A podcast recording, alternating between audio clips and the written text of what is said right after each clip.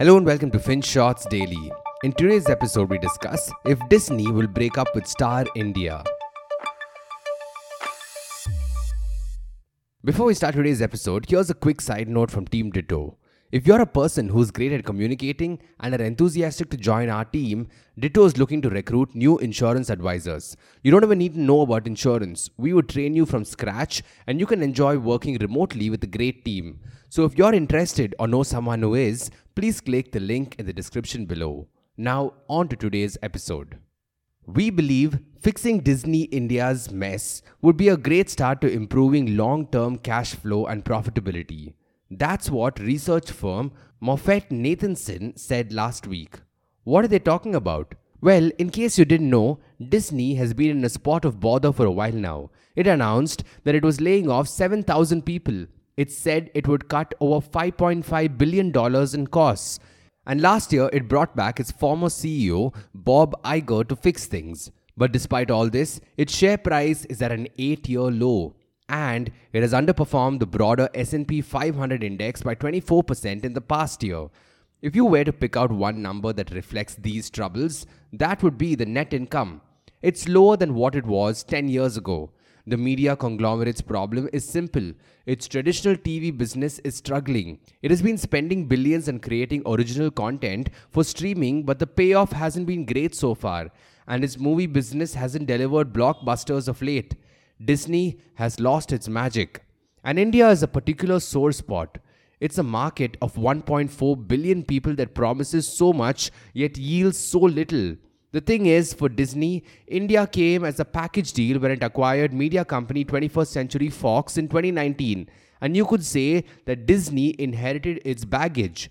We're talking about Star India, owned by Fox. See, there's no denying that Star is prime property it commands a 20 to 30% share of Indian TV.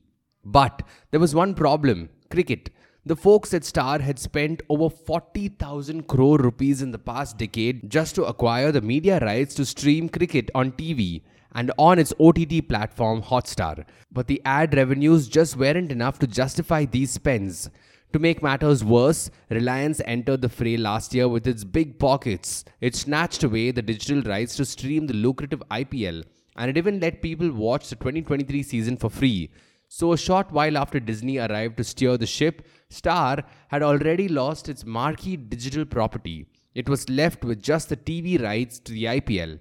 And well, that's just not enough in the age of OTT. And if you drill down, you will see more problems. On the face of it, there's no one bigger than Disney plus Hotstar in the Indian OTT world. It has over 50 million subscribers, while Amazon and SonyLIV have around 20 million and Netflix is only at 7 million.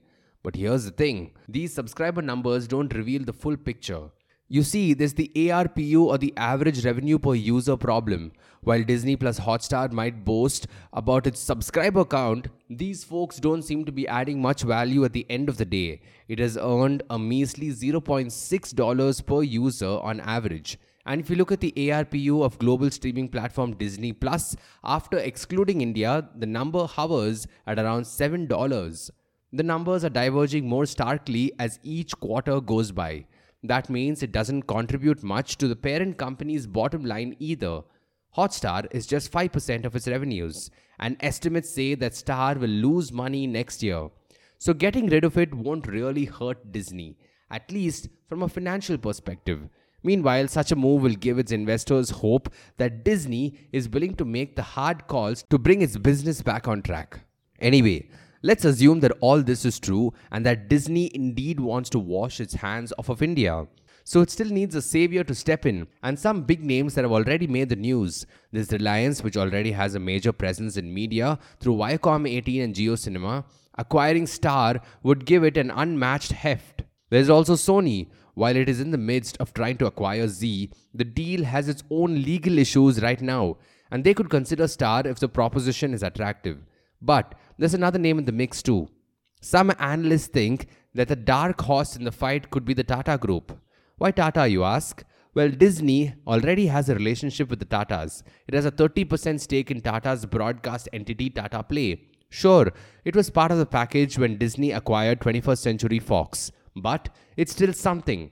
Also, Tata has been a distributor of content for a while through Tata Play. It brings TV channels to people's homes and it even sells subscriptions to OTT bundles. It has been trying to make its mark in the digital space as people ditch regular TV. But Tata doesn't have anything to really call its own, it's simply a conduit. Maybe this is the perfect chance for it to change that. Anyway, all this is speculation for now. We don't know what's next. All we can say is that Disney does seem to be giving India a bit of a snub of late. It hasn't mentioned India even once during all the earnings calls in the past year.